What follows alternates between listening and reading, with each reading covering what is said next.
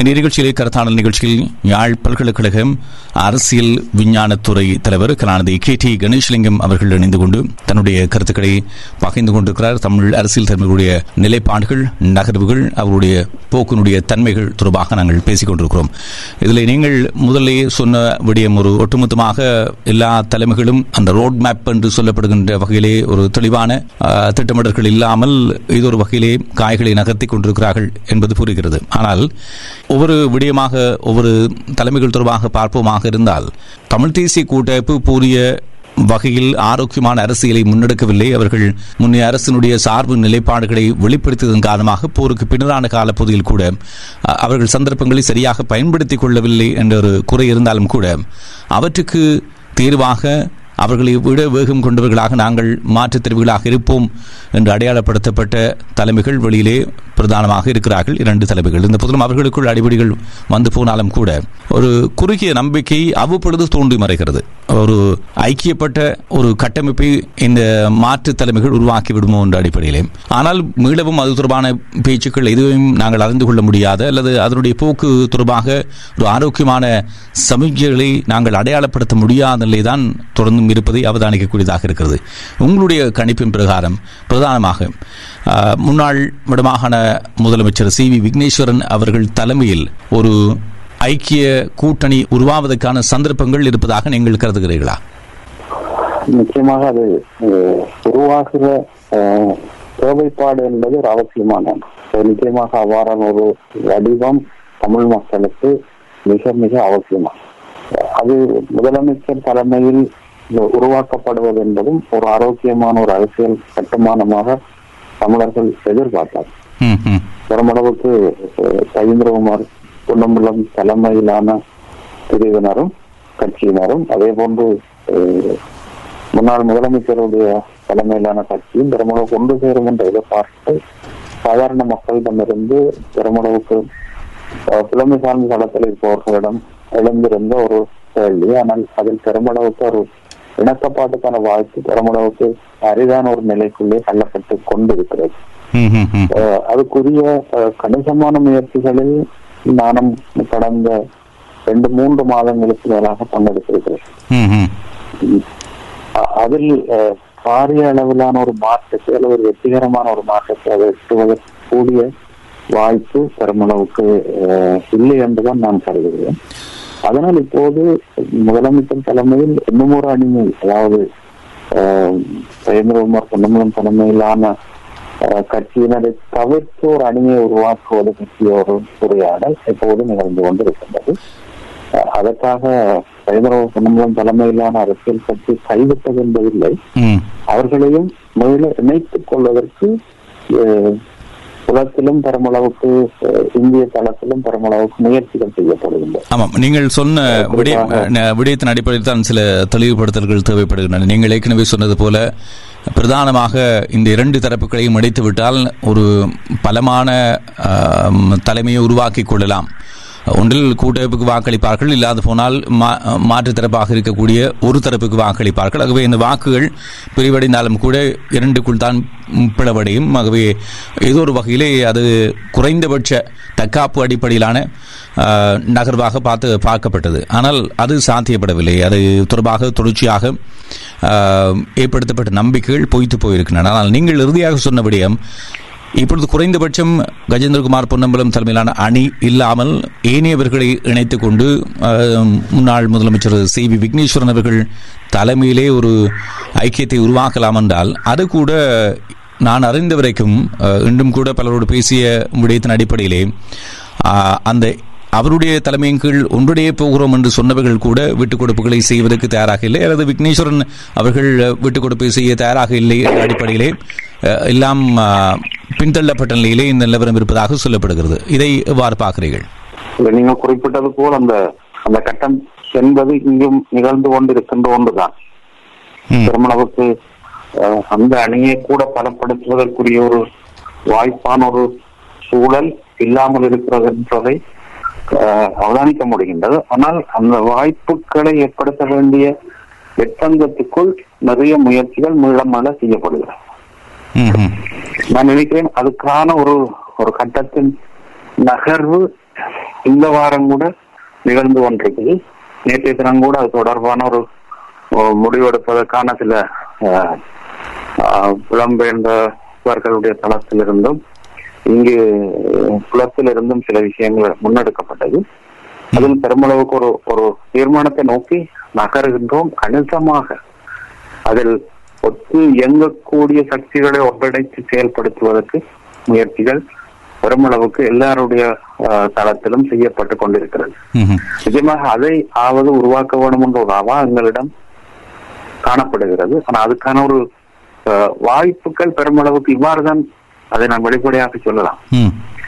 ஆசன ஒதுக்கீடு, அதே போன்று தங்களுக்கு கிடைக்கக்கூடிய அந்த தீர்மானம் எடுத்தல், தங்களுக்கு கிடைக்கக்கூடிய பங்கு, இவ்வாறு சில விஷயங்கள்ல தான் அவர்கள் முரண்பட்டுக் கொள்ளுகிறார்களே தவிர தமிழ் மக்களுடைய பிரச்சனையினுடைய தீர்வுக்காக நாங்கள் இந்த அலகுகள் எதுவுமே முரண்பட்டுக் கொள்ளவில்லை என்பதும் இதில் நான் இந்த இடத்தில் சொல்லி வைக்க வேண்டும் ஒரு விடயம் தான். அதோடு தொடர்பட்டு வருகின்ற வகையிலே உங்கள் வார்த்தைகளூடாகவே வெளிக்கொண்டு வர முனைந்தேன். அதை நீங்களே சொல்லியிருக்கிறீர்கள். ஏனென்றால் வெளியிலிருந்து பார்க்கின்ற பொழுது ஏதோ ஒரு வகையிலே நடுநிலைமையாக இருக்கக்கூடியவர்கள் அல்லது சமூக செயற்பாட்டாளர்கள், குடிசார் சமூகத்தைச் சேர்ந்தவர்கள், உங்களை போன்ற புலமையாளர்கள் இவ்வாறு சமரசங்களை ஏற்படுத்தி கூட்டணியை உருவாக்க முனைகிறார்கள்.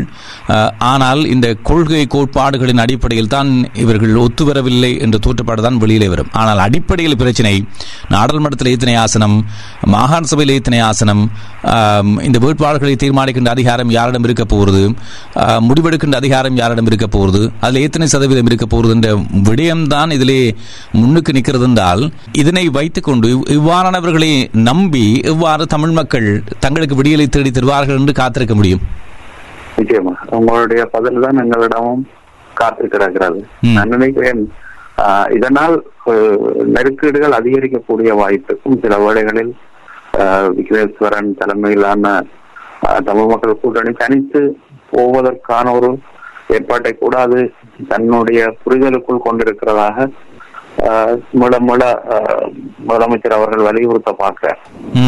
நிறைய விடயங்களில் உடன்பாடு இல்லாத சூழலில் தனித்து செயல்படுவது மக்கள் ஏற்றுக்கொண்டால் அதை தொடர்ச்சியாக அரசியல் இருப்பது, மக்கள் ஏற்றுக்கொள்ளவில்லை என்றால் அரசியலை விட்டு விலகிக் கொள்வது என்ற ஒரு எண்ணப்பாங்கில் கூட முதலமைச்சருடைய பயணம் அல்லது அவருடைய கருத்து நிலை வளர்ந்திருக்கிறது ஒரு பக்கம்.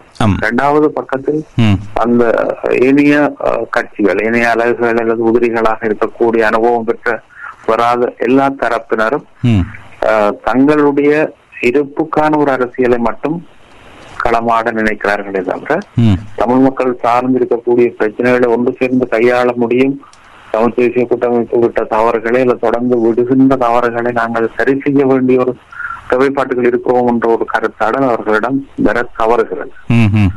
இதுதான் இங்கே உள்ள புலத்துல உள்ள ஒரு பொதுவான ஒரு அவதானிப்பும் அளவீடும் மதிப்பீடுமாக நான் பார்க்கிறேன்.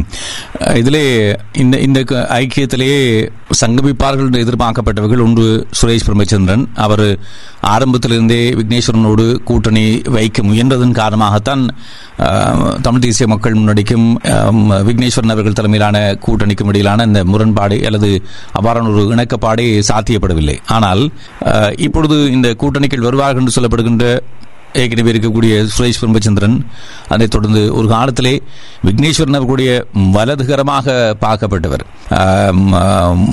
அந்த நபர் காரணமாக பல விமர்சனங்களை, குற்றச்சாட்டுகளை விக்னேஸ்வரன்களை சுமக்க வேண்டிய நிலைமைக்கு தள்ளப்பட்டிருந்தார். அவர் தான் ஐங்கணேசன் அவர்கள். மற்றது அவர் இப்பொழுது ஒரு இயக்கத்தை ஆரம்பித்திருக்கிறார்.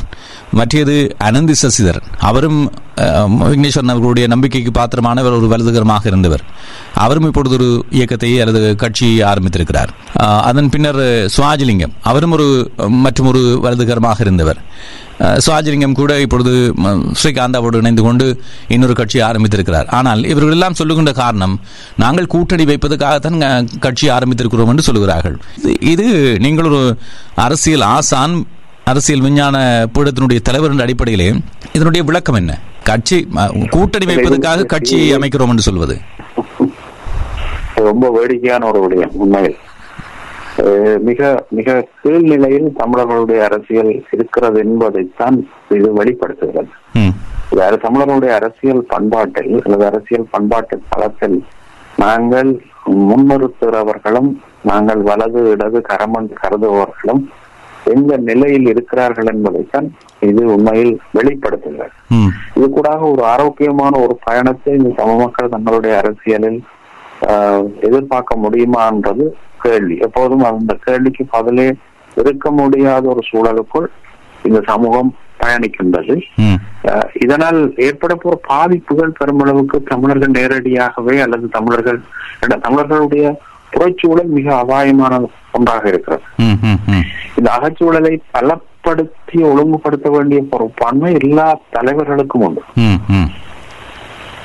ஒரு ஒரு இப்போது நான் கேட்க வர்றது அல்லது முதன்மைப்படுத்துவது என்ன விடயம் என்றால், ஒரு புதிய சந்ததியினுடைய உருவாக்கத்தை பற்றியும் அல்லது அதனை அரசியலுக்குள் கொண்டு வந்து அறிமுகம் செய்வது பற்றியும் இந்த சிரேஷ்ட தலைவர்கள், மூத்த தலைவர்கள் எவருமே அவங்க எண்ணத்தோடு இல்லை.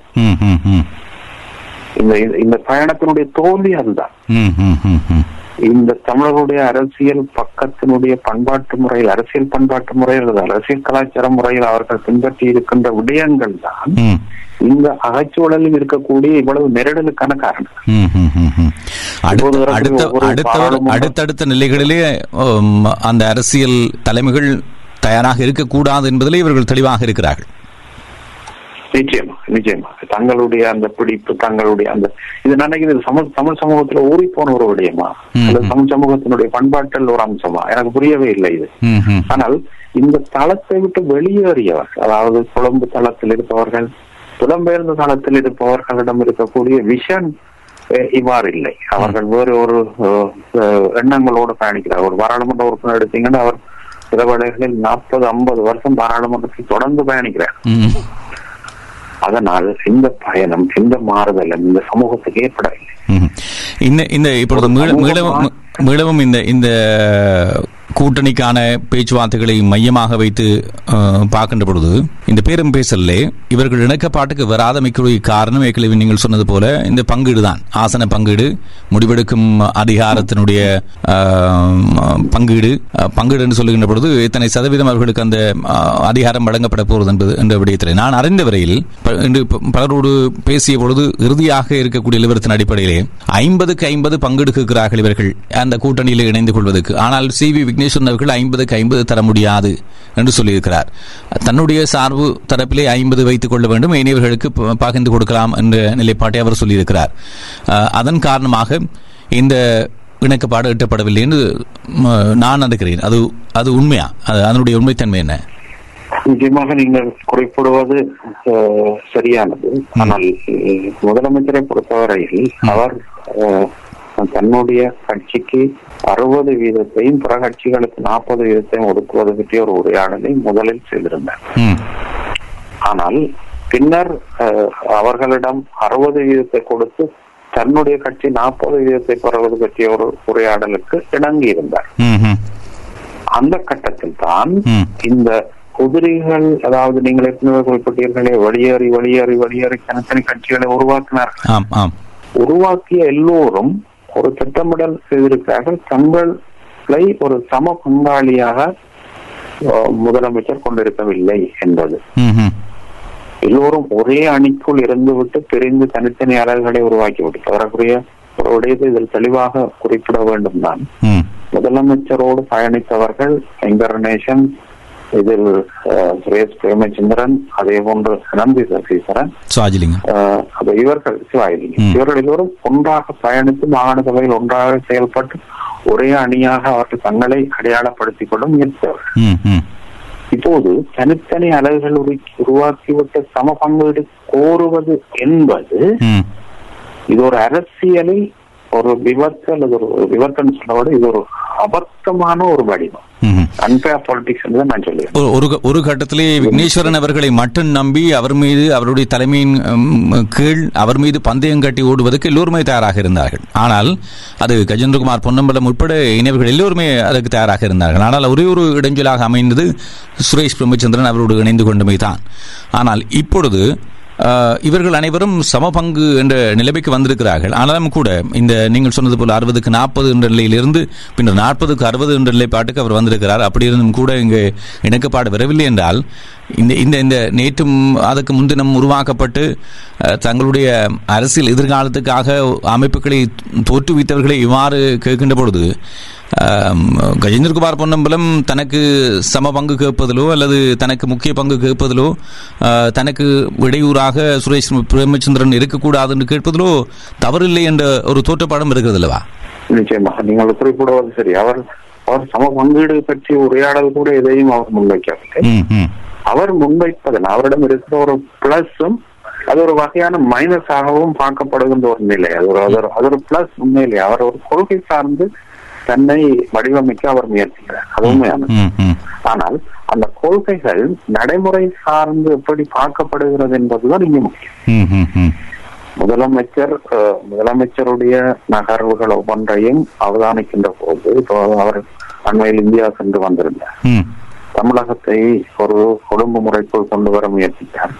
தமிழகத்திலிருந்து டெல்லியை நோக்கி பயணம் செய்வதற்கு ஒரு எண்ணம் அவரிடம் எழுந்திருக்கிறது. ஒரு ஆரோக்கியமான ஒரு அரசியல், இலங்கை தமிழர்களுடைய அல்லது இலங்கை விவகாரத்தினுடைய ஒரு நல்ல ஒரு சம்பவம் அண்மையில் நடந்தது. புதிதாக ஆட்சிக்கு வந்திருக்கின்ற ஜனாதிபதி அவர்கள் சீனாவுக்கு பயணம் செய்வதற்கு திட்டமிட்டார். 3 தடவைக்கு மேல் இந்திய அதிகாரிகள், இந்திய டிப்ளோமேட்ஸ் இலங்கைக்கு பயணம் செய்து அந்த விஷயத்தில் காலதாமதத்தையோ ஒரு நெருக்கட்டையோ ஏற்படுத்தி இருக்கிறார்.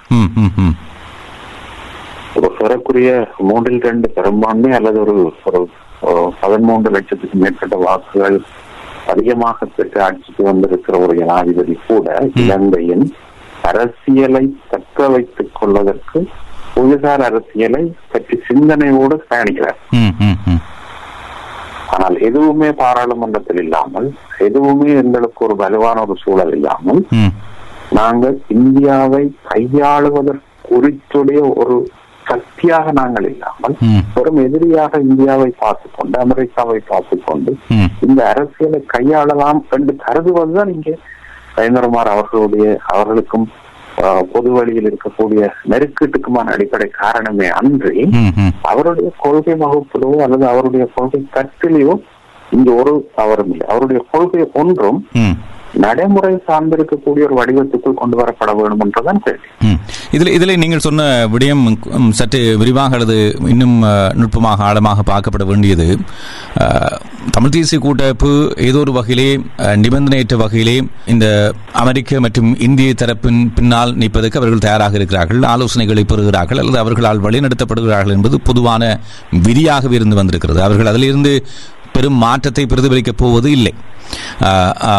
இந்த இந்திய அமெரிக்க தரப்புகளுக்கு விருப்புக்குரியவர்களாகவும் கூட்டமைப்பை சேர்ந்தவர்கள் இருப்பார்கள். கூட்டமைப்பை சேர்ந்த நான் சொல்வது தமிழரசு கட்சியை சார்ந்தவர்கள் இருக்க போகிறார்கள். அவர்கள்தான் அந்த கூட்டமைப்புடைய கட்டமைப்புடைய அடையாளமே அவர்கள் தான். ஆனால் மாற்றுத்தரப்பு என்று வருகின்ற பொழுது இவர்கள் சரியில்லை என்று சொல்லக்கூடியவர்கள் வரிசையிலே நீங்கள் சொன்னது போல கஜேந்திரகுமார் பொன்னம்பலத்தை அமெரிக்காவும் அணுகப் போவதில்லை, இந்தியாவும் அணுகப் போவதில்லை, விலக்கியை வைத்திருக்கிறார்கள் என்பதை நாங்கள் இந்த 10 ஆண்டுகளிலேயே பார்த்திருக்கிறோம். ஆனால் இந்தியா மற்றும் அமெரிக்க தரப்பாலும் சர்வதேச தரப்பாலும் இலகுவிலே அணுகப்படக்கூடிய ஒருவராக விக்னேஸ்வரன் அவர்கள் அடையாளப்படுத்தப்பட்டிருக்கிறார்.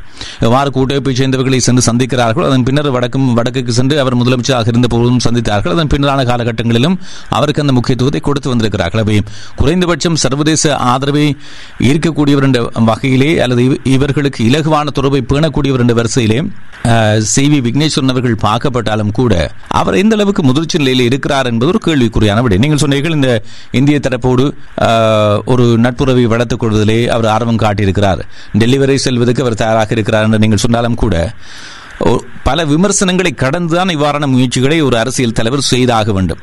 அவ்வாறு செய்கின்ற பொழுது இவர் தமிழ்நாட்டுக்கு சென்றார்.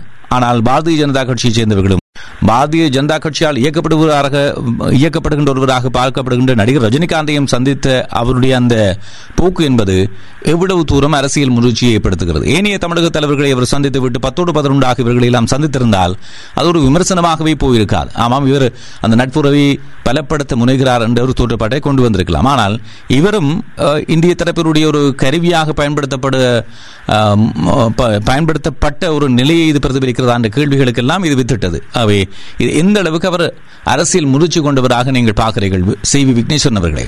இதுல நீங்கள் ஆரம்பத்திலிருந்து தொட்டு வந்த விடயங்கள்ல ஒரு விஷயம் சொல்ல வேண்டும். ஒரு ஒரு ஆயுத போராட்டத்திலிருந்து தொட்டு போய் இருக்கின்ற ஒரு தேசிய இனம் நாம் சார்ந்திருக்கின்ற பிராந்திய சர்வதேச அரசியலை கையாளுவதற்குரிய வல்லமை இருக்க வேண்டும். முதலில் கையாளுதல் என்பது அணுகுவதன் ஊடாகவும் நட்பு பாராட்டுவதன் ஊடாகவும் தான் சாத்தியமாகும். ராஜதந்திர ரீதியாக ராஜ்ய ரீதியாக மீள மீள ஒரு உரையாடலை செய்வதனூடாகத்தான் அந்த விடயங்களை எடுத்துக் கொண்டு செல்ல முடியும். விரோதித்து எந்த விடயத்தையும் இது சாதிக்க முடியாது. இன்றைய உலகம் என்னை பொறுத்தவரையில் ஒரு வின் வேர்ல்ட். இது ரெண்டு தரப்பினுடைய வெற்றிக்காகவும் உழைக்கின்ற ஒரு பிரிவையும் அது சார்ந்திருக்கக்கூடிய சக்திகளின் செல்வாக்கையும் அது கொண்டிருக்கின்ற ஒரு உலகம். இந்த உலகத்தில் நிறைய விடயங்களினுடைய பாதிப்புகள் தமிழர்களிடம் நேரடியாக வராமல் பாதுகாத்துக் கொள்வதற்கு அது ஒரு உதவியாக இருக்கும் என்று என்னுடைய முதல் படி. அதில் அமெரிக்காவா இருக்க இலங்கை அரசியலை பொறுத்தவரை இலங்கை அரசியல் எப்போதும் கிரேக்க காலத்திலிருந்து இன்று வரை உலக அரசியல் தான். இலங்கை தனிச்சு நாங்கள் பார்க்கவே முடியாது. இலங்கை முழு உலகத்தோடும் ஒத்து இயங்க வேண்டும் அல்லது இயங்கக்கூடிய சக்திகளோடு ஈடுபட வேண்டும். இது ரெண்டும் தான் இலங்கைக்கு, அது தமிழர்களாக இருக்கலாம், சிங்களவர்களாக, முஸ்லிம்களாக இருக்கலாம், யாராகவும் இருக்கலாம். இரண்டாவது விடயம் நீங்கள் கேட்ட விடயம், முதலமைச்சர் ரஜினிகாந்த் சந்தித்தது என்பது அது அவருடைய தனிப்பட்ட ரீதியான நட்போடு கூட அமைந்திருக்கலாம், அது வேற விடயம். ஆனால் பார்க்கப்பட்ட முறை என்பது வேற. நீங்கள் குறிப்பிட்டது போல் பாரதிய ஜனதாவை அவர் இலக்கு வைத்திருக்கிறாரா? அதாவது தெலுங்கு மாநிலத்தினுடைய தெலுங்கானாவினுடைய சீஃப் மினிஸ்டர் கவர்னரையும் அவர் மீட் பண்ணிட்டு வந்திருக்கிறார். அவர் தமிழிசையும் அவர் இந்த ரெண்டு விடையும் சொல்லுகின்ற ஒரு செய்தி, டெல்லியோடு டெல்லியில இருக்க ஆட்சியில இருக்கிற ஒரு சக்திகளோடு ஒரு உறவு வச்சுக் கொள்ள வேணும் என்ற ஒரு அவா அவரிடம் ஏற்பட்டிருக்கின்றது உண்மையானது. அதை அரசியலாக பார்த்தால் அந்த எண்ணம் தவறானது ஒன்றும் கிடையாது. ஒரு விடயத்தையும் தருகிறேன்.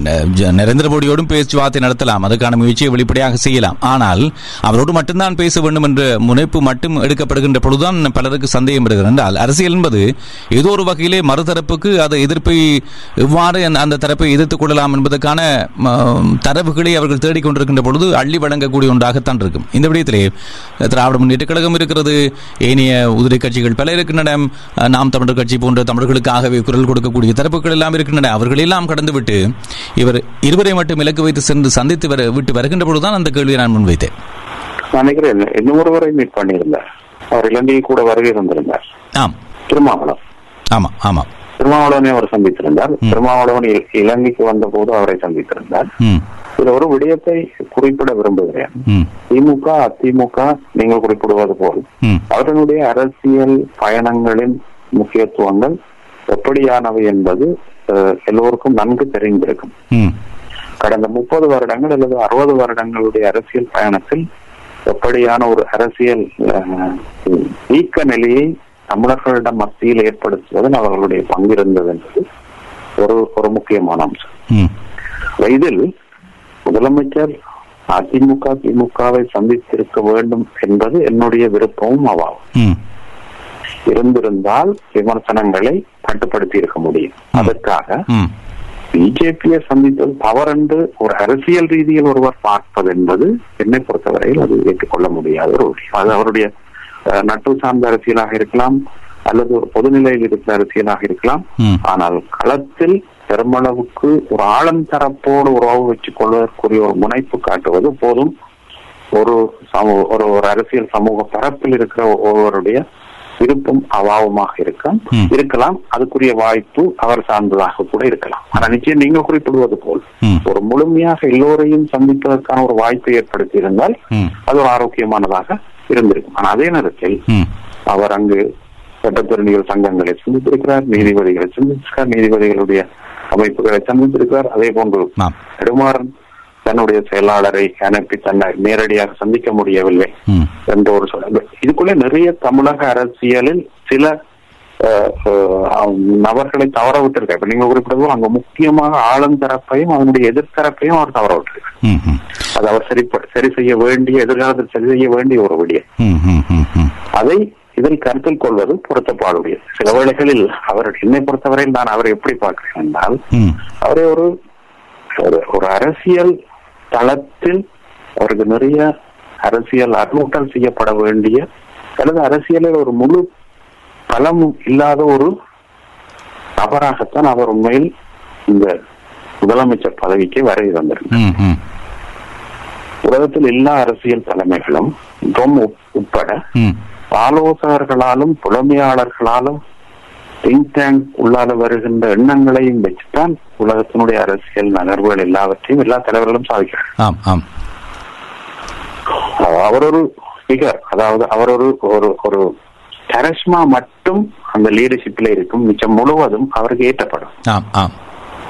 அது கூடத்தான் உலக அரசியல் நகர்வதும் அதுக்கேற்ற வகையிலே சரியான நபர்களை தெரிவு செய்து வைத்திருப்பார்கள். இப்பொழுது கடந்த முறை தேர்தல் நடைபெற்ற பொழுது கோதாபய ராஜபக்ச அவர்களை 100 பேரை ஆலோசகர்களாக வைத்திருந்தார் என்ற செய்திகளை எல்லாம் நாங்கள் படித்திருக்கிறோம்.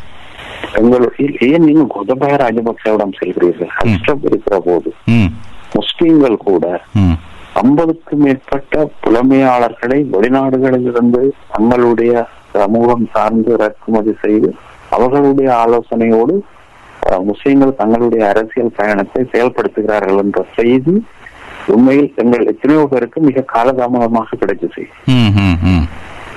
ஆலோசனையும் வழிகாட்டல் கூடாகத்தான் அவர்களுடைய நகர்வுகள் ஒவ்வொரிடத்திலும் நிகழ்த்தப்படுகிறது. அந்த அடிப்படையில் தமிழர்கள் மிக பலவீனமானவர்கள். தமிழர்கள் பெருமளவுக்கு ஆலோசனை கேட்பதில்லை, அறிவுரை கேட்பதில்லை, அறிவுரை கொண்டு ஒரு குழாமை வைத்துக் கொள்வதில்லை. இதனுடைய தோல்விகளுக்கு பின்னால் எல்லாம் அவை மிக முக்கிய காரணம். அந்த அடிப்படையிலே விக்னேஸ்வரனும் ஒன்றுதான், கஜேந்திரகுமாரும் ஒன்றுதான், சம்பந்தன் தலைமையிலானவர்களும் ஒன்றுதான். எல்லோரும் அதே நிலையில் தான் இருக்கிறார்கள். ஒரு சிலருடைய ஆலோசனை ஒரு விடயத்தை இதை நான் குறிப்பிடுகிறேன், ஒரு விடயத்தை குறிப்பிடுகிறேன். நான் பாராளுமன்ற உறுப்பினர் சம்பந்தன் ஐயாவோடும் விக்னேஸ்வரன் முதலமைச்சரோடும் கஜேந்திரகுமார் பொன்னம்பலத்தோடும் நான் பயணித்திருக்கிறேன், பழகி இருக்கிறேன், உரையாடி இருக்கிறேன். சுமந்திரன் உட்பட நிறைய பேரோடு நான் உரையாடி இருக்கிறேன். இதில் தலைவர்கள் என்று நீங்கள் சொன்ன அந்த 3 பேரிலும் முதலமைச்சர் விக்னேஸ்வரன் அவர்களை அணுக முடியும், கருத்து சொல்ல முடியும், அவர் கேட்கிற மனநிலையோடு இருப்பார். அதிலிருந்து திருப்பி கொண்டு பயணிக்கிற ஒருவராக அவர் தன்னை காட்டிக்கொள்கிறார். மற்ற 2 பேரும் தங்களுடைய கருத்து நிலையிலிருந்து ஒருபோதும் விடுபட்டு வரமாட்டார். கருத்து நிலையில் வெளிப்படையாக நான் அவதானித்த விஷயம் அந்த அரசியல் கைதிகள் இனி அரசியல் கைதிகளை விடுவிக்க வேண்டும் என்று கேட்டபொழுது இரா சம்பந்தன் அவர்கள் எவ்வாறு பத்திரிகை படித்துக் கொண்டு பதில் சொன்னார் என்பதை அதுக்கு ஒரு சிறந்த எடுத்துக்காட்டு. ஒரு எஜமானன் அவருடைய பாணியில் இருந்து கொண்டுதான் அவர் அந்த பாதிக்கப்பட்ட தரப்புகளை அணுகினார். கூட அவரால் வெளிப்படுத்த முடியவில்லை. ஆமா, ஒரு சிறிய இடைவெளி எடுத்துக்கொண்டு நாங்கள் தொடர்ந்து பேசிக்கொள்வோம். அப்படியே இணைப்பில் இருங்கள் கணேசலிங்கம் அவர்களே. நீங்கள் கேட்டுக்கொண்டிருப்பது கருத்தாடல் நிகழ்ச்சி. இன்றைய கருத்தாடல் நிகழ்ச்சியில் தமிழ் அரசியல் தலைமைகளுடைய நிலைப்பாடு, அவருடைய செயற்பாடு தொடர்பாக பேசிக் கொண்டிருக்கிறோம். இது ஒரு காலத்தினுடைய தேவை என்று நம்புகிறோம். கடந்த வாரம் இடம்பெற்ற நிகழ்ச்சியில் கூட இந்த விடயம் சார்ந்த நாங்கள் கருத்துக்களை உள்வாங்கினோம்.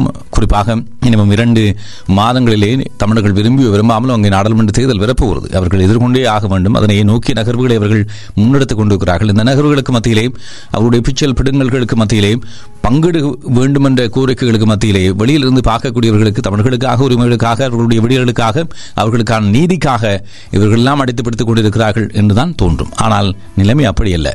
அங்கே அவர்களுக்குள் இருப்பது தங்களுடைய அதிகாரம் சார்ந்த பேரும் பேசல்களாகவே இருக்கின்றன என்பதைதான் களநிலை யதார்த்தங்கள் பிரதிபலிக்கின்றன. இந்த விடயங்கள் தொடர்பாக, இந்த விடயத்திலே புலமை சார்ந்தவர்கள், இது தொடர்பாக அதிக பரிச்சயம் கொண்டவர்கள், இவ்வாறான தமிழர்களுக்கான ஒரு ஆரோக்கியமான அரசியல் உருவாக்கப்பட வேண்டும் என்று சேப்பாட்டு தளத்திலே பயணித்துக் கொண்டிருக்கக்கூடியவர்கள் என்ற அடிப்படையிலே இன்றைய நிகழ்ச்சியிலையும் யாழ் பல்கலைக்கழக அரசியல் விஞ்ஞானத்துறை தலைவர் கருணாநிதி KT கணேசலிங்கம் அவர்களை இணைத்துக் கொண்டிருக்கிறோம். விளம்பர இடைவெளிக்கு பின்னர் தொடர்ந்து பேசிக் கொள்ளலாம். 101.3 FM.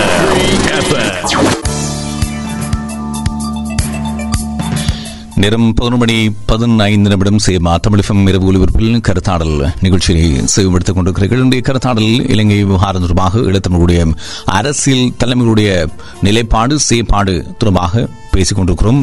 அவர்கள் தொடர்பான ஒரு புரிதலை பெற்றுக் கொள்ளுமாக கடந்த வார நிகழ்ச்சியினுடைய தொடர்ச்சியாக இன்றைய நிகழ்ச்சியிலேயும் யாழ் பல்கலைக்கழக அரசியல் விஞ்ஞானத்துறை தலைவர் கலாநிதி KT கணேசலிங்கம் அவர்களை இணைத்துக் கொண்டு கருத்துக்களை பகிர்ந்து கொண்டிருக்கிறோம். தொடர்ந்து பேசிக்கொள்வோம். கலாநிதி கணேசலிங்கம் அவர்களே, குறுகிய நேரம் இருக்கிறது. நீங்கள் கொடுத்த நேரத்திலே மிக வேகமாக இரண்டு தரப்புகள் தொடர்பாக பேசிக்கொள்ளலாம். அடுத்ததாக இந்த கூட்டணிக்குள் வருவதற்கு கொள்கை அடிப்படையிலான நிலைப்பாடு காரணம் என்பதை தெரிவித்திருக்கக்கூடிய தமிழ் தேசிய மக்கள் முன்னணி கஜேந்திரகுமார் பொன்னம்பலம் தலைமையிலான அணியினுடைய அரசியல் செயற்பாட்டினுடைய ஆரோக்கியத்தன்மையை நீங்கள் இவ்வாறு பார்க்கிறீர்கள். இவர்கள் கொள்கையின் பற்று காரணமாக தனித்து நிற்கிறார்கள் என்ற ஒரு விடயத்தை நீங்களும் சுட்டிக்காட்டியிருக்கிறீர்கள். ஆனால் அதனை கடந்து அவர்கள் நடைமுறையிலே எந்த அளவுக்கு ஒரு ஆரோக்கியமான அரசியலை தமிழர்களுடைய தலைமைகளாக பிரதிபலிக்க முடியும், அதிலும் தேர்தல் அரசியலை நோக்கி எந்த அளவுக்கு அவர்களுடைய செயற்பாடுகள் உங்களால் கணிக்கப்படுகின்றன? நான் நினைக்கிறேன் 2009 பிறகான அரசியல் களம் என்பது தரக்கூடிய ஒரு தேர்தல் அரசியல் களம் தான். தமிழர்கள் ஒரு தேர்தல் அரசியல் களத்தோடு தான் ஒன்றிணைந்து பயணிக்கிறதுக்குரிய ஒரு வாய்ப்பும் ஒரு சூழலும் ஏற்படும் என்பது ஒரு பொதுவான அவதானிப்பு. காரணம், தமிழர்கள் ஒரு அரசற்ற சமூகம். அந்த அரசற்ற சமூகத்திடம் எப்போதுமே ஏனைய அம்சங்களில் அது கொடுக்கின்ற முக்கியத்துவத்தை விட, ஒரு ஆயுத போராட்டம் இருக்கிற போது அது கொடுத்த முக்கியத்துவம் இப்போது சாதாரணமாக ஒரு அரசியல் கட்சி அல்லது மிதவாத அரசியல் தளத்தில் இருப்பவர்களோடு அவர்கள் பெருமளவுக்கு அதை அங்கீகரிப்பதும் இல்லை அல்லது முதன்மைப்படுத்துவதும் இல்லை.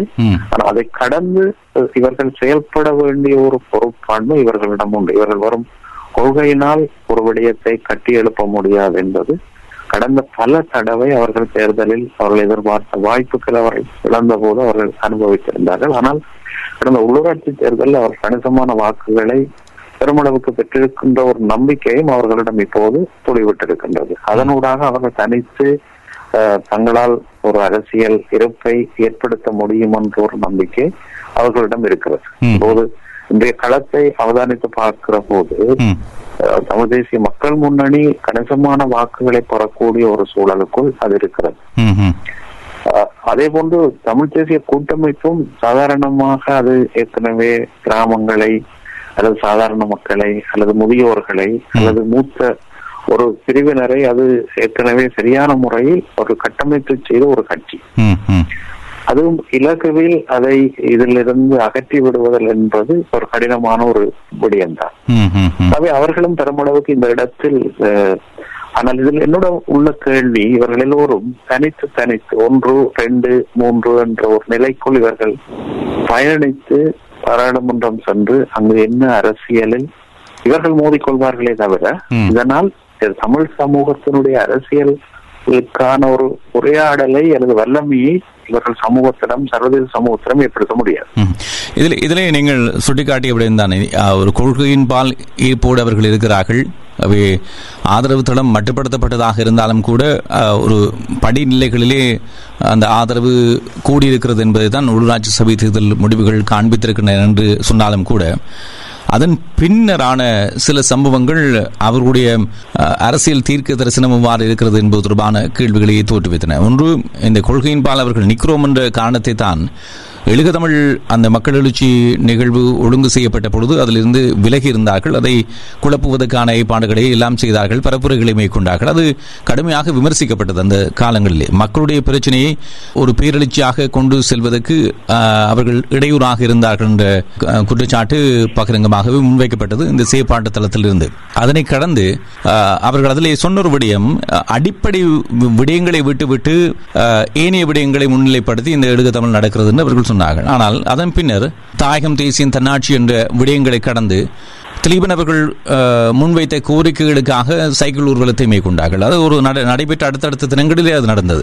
இவ்வாறு இடம்பெற்ற ஒரு சமகால பகுதியில் இப்பொழுது இந்த காணாமல் ஆக்கப்பட்ட மக்கள் அனைவருமே இறந்து விட்டார்கள் என்ற விடயத்தை இலங்கை ஜனாதிபதி வெளிப்படுத்தியிருக்கிறார். ஆனால் ஒட்டுமொத்தத்தில் தமிழ் தலைமைகள் எல்லோருமே ஒரு ஒப்பீட்டளவிலே அமைதியாக இருக்கின்ற நிலையை தான் பார்க்கிறோம். ஆனால் தமிழ் தேசிய மக்கள் முன்னணியை பொறுத்தவரையில் அவர்கள் விளையாட்டுப் போட்டிகளை நடத்துகிறார்கள், பரிசுகளை வழங்குகிறார்கள் என்ற செய்திகள் அதிகமாக அண்மைய நாட்களில் பார்க்கக்கூடியதாக இருக்கிறது. அவை இந்த கொள்கை என்பது எந்த அளவுக்கு சரியான நடைமுறை சாத்தியமான விடயங்களை பிரதிபலிக்கக்கூடியதாக இருக்கிறது. உண்மையில் அவர்கள் அந்த கொள்கையின்பால் நடுவாமல் நகர்ந்து கொண்டிருக்கின்ற செயற்பாடாகத்தான் இதை நீங்கள் பார்க்கிறீர்களா?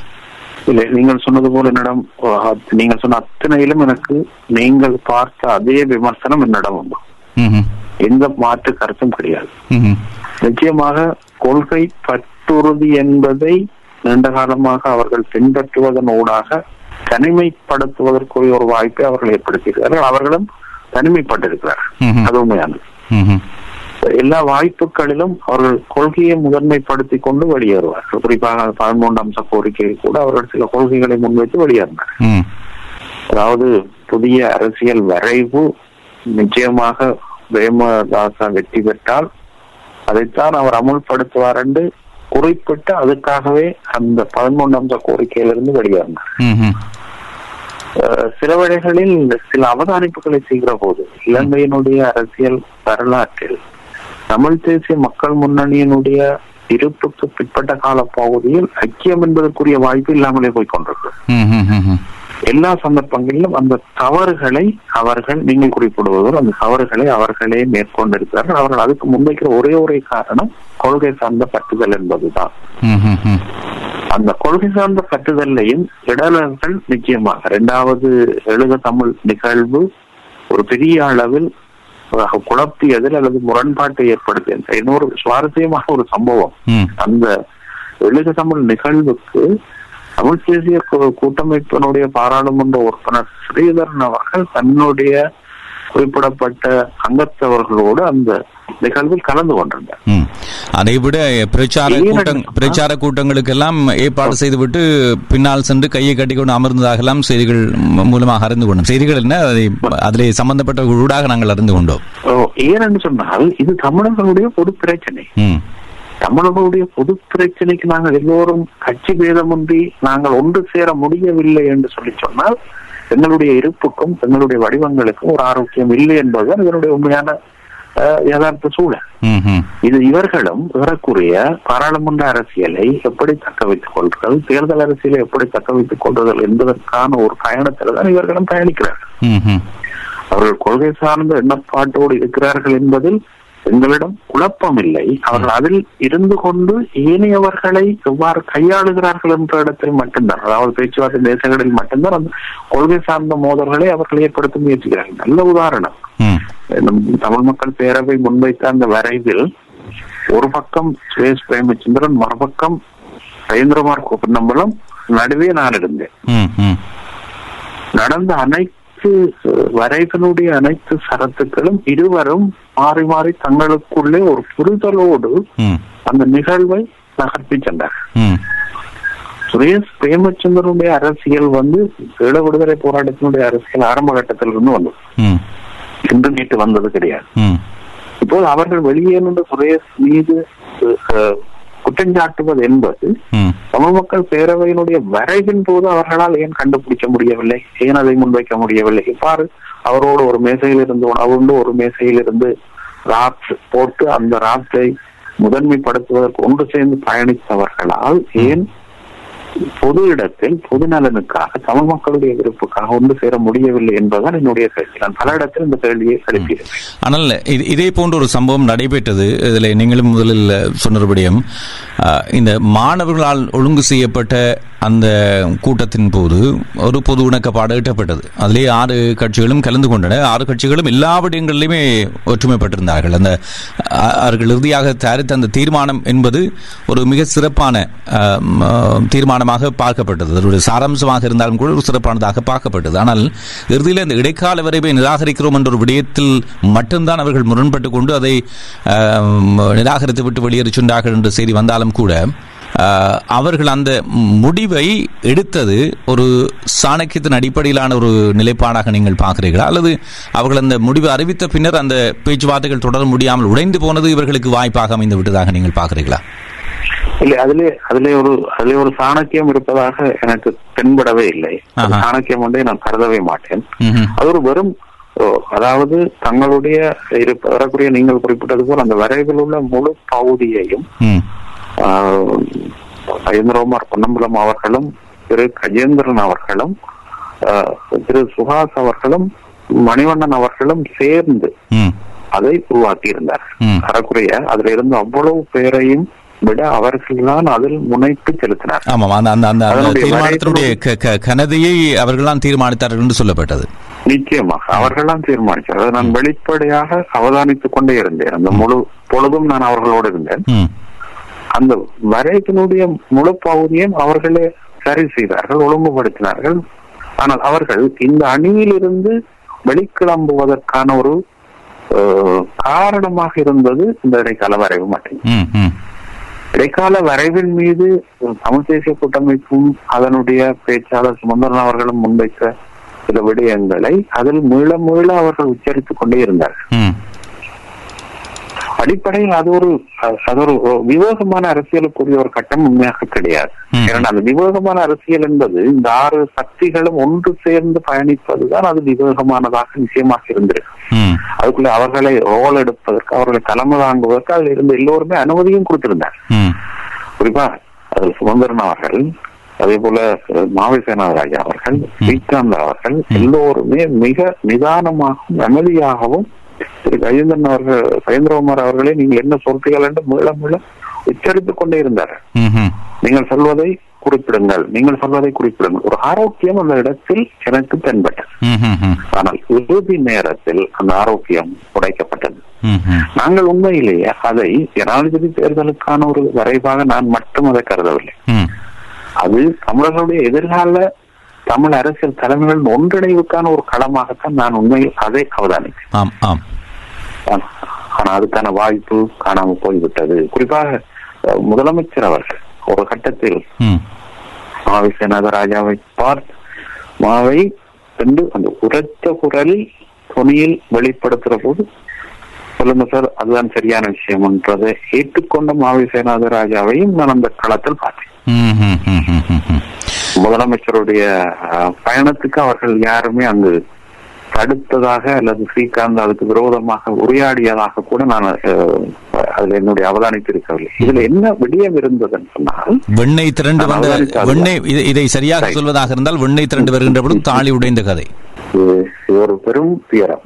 இது தமிழர்களுக்கு எப்போதும் நிகழ்ந்து கொண்டிருக்கின்ற துயரமாகவே எனக்கு தென்படுகிறது. உங்களுக்கு நான் விடை தருகின்ற நேரம் வந்துவிட்டது. மிக சுருக்கமாக மற்றும் ஒரு விடயம் தொடர்பாக பேச வேண்டும். நிச்சயமாக இது நாங்கள் மாற்றுத் தலைமைகள் என்ற அடிப்படையிலே அவர்களுடைய செயற்பாடுகள், நிலைப்பாடுகள், நகர்வுகள் தொடர்பாக உங்களுடைய அவதானிப்பை நீங்கள் வழங்கியிருக்கிறீர்கள். இருந்தாலும் தமிழுடைய தலைமைகளாக இன்னும் சர்வதேசத்தால் அங்கீகரிக்கப்பட்டு, தமிழ் மக்களால் அங்கீகரிக்கப்பட்டு நாடாளுமன்றத்தில் இருக்கக்கூடியவர்கள் தமிழ் தேசிய கூட்டமைப்பு. அதில் பிரதானமாக தமிழரசு கட்சி ராசம்பந்தன் எம் ஏ சுமந்திரனை சுற்றித்தான் இப்பொழுது தமிழுடைய அரசியல் சுற்றி கொண்டிருக்கிறது என்ற நம்பிக்கை தோற்றப்பாடுகள் தான் ஏற்படுத்தப்படுகின்றன. இந்நிலையிலே இந்த மாற்றுத் தலைமைகளுடைய நிலவரங்களை எல்லாம் கணக்கில் எடுத்து பார்க்கின்ற பொழுது தமிழ் தேசிய கூட்டமைப்பு இப்பொழுது இவ்வாறான நிலைப்பாட்டில் இருக்கிறது. அவருடைய அரசியலுடைய நிலைப்பாட்டை, நகர்வுகளை நீங்கள் இவ்வாறு பார்க்கிறீர்கள். உங்களுடைய கணிப்பீடு என்ன?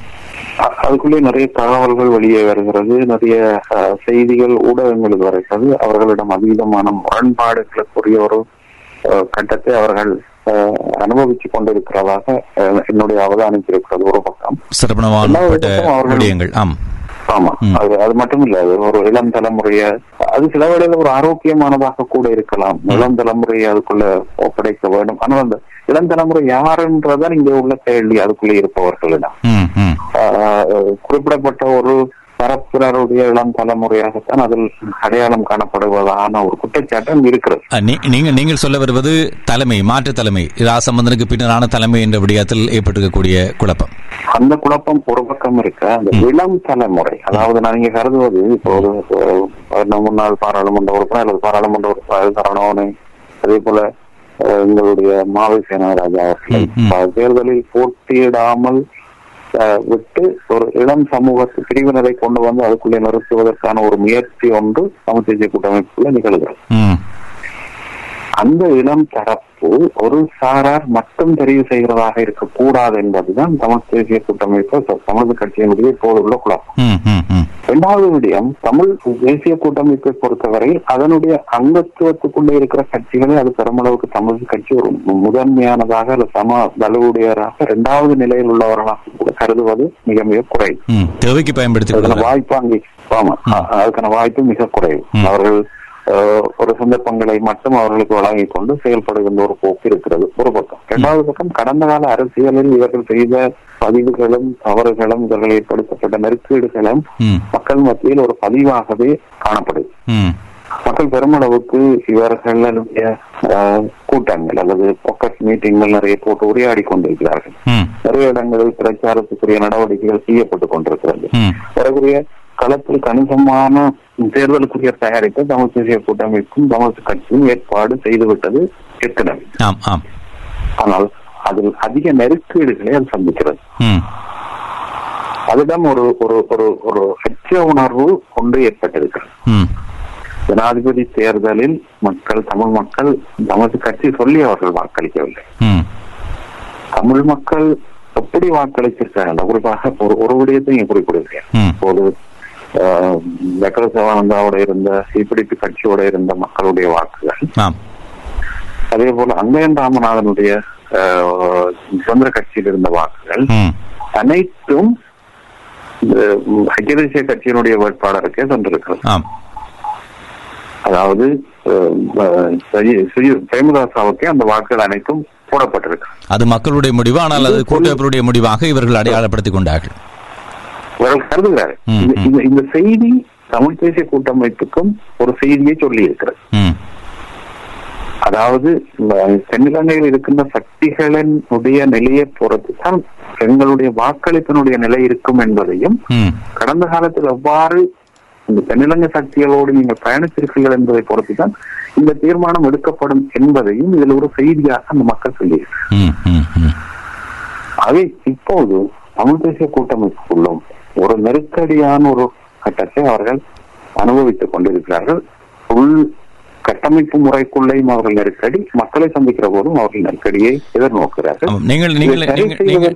நீங்கள் இந்த மாற்றுத் தலைமை அல்லது இளம் தலைமுறையிடம் ஒப்படைக்கின்ற விவகாரம் தொடர்பாக இருக்குமான நிலையை அவர்கள் எதிர்கொள்கிறார்கள் என்று சொன்னாலும் கூட, நாங்கள் அறிந்த வரையில் இரா சம்பந்தனவர்கள் தேர்தலில் நிற்க மாட்டார் அல்லது மா வை சிராஜராஜ் அவர்கள் தேர்தலில் நிற்க மாட்டார் என்று சொல்லப்பட்ட அந்த செய்திகளுடைய பின்புலம் காரணம் என்னவென்றால், வரப்போகின்ற தேர்தலில் இந்த அளவுக்கு அந்த வெற்றி வாய்ப்பை இவர்களால் தீர்மானிக்க முடியும் என்ற ஒரு அச்சம் காரணமாக அவர்கள் விலகி இருக்க பார்க்கிறார்கள்.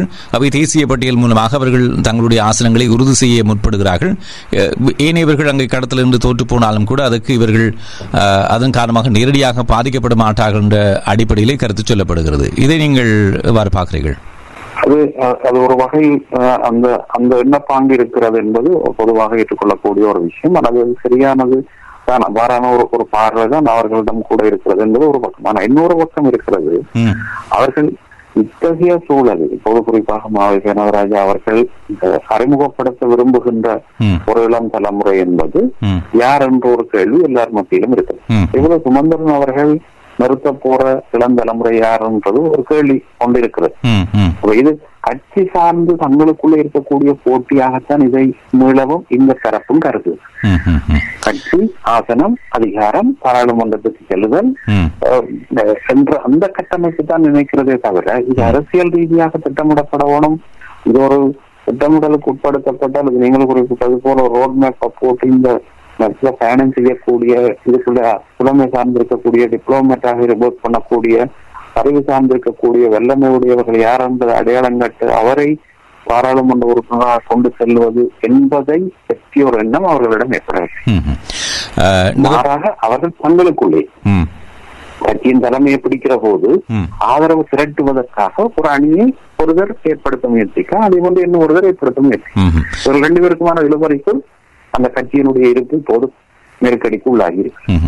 இப்பொழுது நாங்கள் இதுவரைக்கும் பேசிய நிலவரத்தின் அடிப்படையிலே விக்னேஸ்வரன் அணி என்பது சாத்தியப்படுமா இல்லையா என்பது தெரியவில்லை. இருந்த போதிலும் 2 மாதங்களிலே தேர்தல் வருகின்ற பட்சத்திலே அநேகமாக விக்னேஸ்வரன் களமிறங்குவார், தன்னுடைய கட்சி சார்ந்தோ அல்லது புதிதாக உருவாக்கப்பட்டிருக்கக்கூடிய அமைப்பு சார்ந்தோ. அதேபோன்று தமிழ் தேசிய மக்கள் முன்னணியும் கஜேந்திரகுமார் பொன்னம்பலம் தலைமையிலே கூட்டணி பெறுகிறதோ இல்லையோ களமிறங்கும். மறுதரப்பிலே என்னதான் அடிபிடிப்பட்டாலும் கூட தமிழரசு கட்சியை பொறுத்தவரையிலே அடித்தளத்திலே மிக நீண்ட கால செயற்பாட்டு தளத்தை வைத்திருக்கக்கூடியவர்கள் என்ற அடிப்படையில் அவர்களும் களமிறங்க போகிறார்கள். ஏனைய அவர்களோடு இருக்கக்கூடிய டெலோ மற்றும் பிளாட் போன்றவர்கள் வருகிறார்கள் இல்லையோ, அவர்களும் களத்தில் நீக்க போகிறார்கள். இந்த நிலையிலே அந்த தேர்தல் களத்தினுடைய வாய்ப்பு என்பது யாருக்கு சாதகமாக அதிகமாக இருக்கும் என்று நீங்கள் கருதுகிறீர்கள் இப்போது இருக்கக்கூடிய நிலவரத்தின் அடிப்படையில்? இப்போது இருக்கிற நிலவரத்தின் அடிப்படையில் பார்க்கிற போது தமிழ் தேசிய கூட்டமைப்புக்கான வாய்ப்புகள் இன்னும் மொத்தாக தகர்ந்து போனது கிடையாது. இதில் ஒரு மாற்றத்தை செய்ய வேண்டுமாக இருந்தால், தமிழ் தேசிய கூட்டமைப்பு ஒரு பாரிய நெருக்கடி கொடுக்க வேண்டுமாக இருந்தால், விக்னேஸ்வரன் தலைமையிலான தமிழ் மக்கள் கூட்டணியும் கஜேந்திரகுமார் தலைமையிலான தமிழ் தேசிய மக்கள் முன்னணியும் கொண்டு சேரக்கூடிய ஒரு களத்தை இந்த சமூகத்தில் ஏற்படுத்தினால் நிச்சயம் தமிழ் தேசிய கூட்டமைப்புக்கு ஒரு மாற்று ஒன்றை சாத்தியப்படுத்த முடியும். அல்லது உறுதிகளாக 1, 2, 3, 4 என்று பெற்றுக்கொண்டு பாராளுமன்றம் சென்று தங்களுக்குள்ளே மோதிக்கொண்டு மீண்டும் தமிழர்களுடைய அரசியலை இவர்கள் இவ்வாறுதான் நடத்துவார்கள். எந்த மாறுதலும் இங்கு ஏற்பட போறது கிடையவே கிடையாது. நன்றி கலாநிதி கே டி கணேசலிங்கம் அவர்களே, உங்களுடைய நேரத்துக்கும் கருத்துக்களுக்கும் தங்களுடைய அரசியல் நிலைப்பாடுகள் தொடர்பாக உங்களுடைய அவதானிப்பை அவர்களோடு கூடவே அவதானிக்கின்றவர் என்ற அடிப்படையிலே தெளிவுபடுத்தியமைக்கு நன்றி. இன்னொரு சந்தர்ப்பத்தில் பேசிக்கொள்வோம். நன்றி, வணக்கம். நன்றி, நன்றி, வணக்கம்.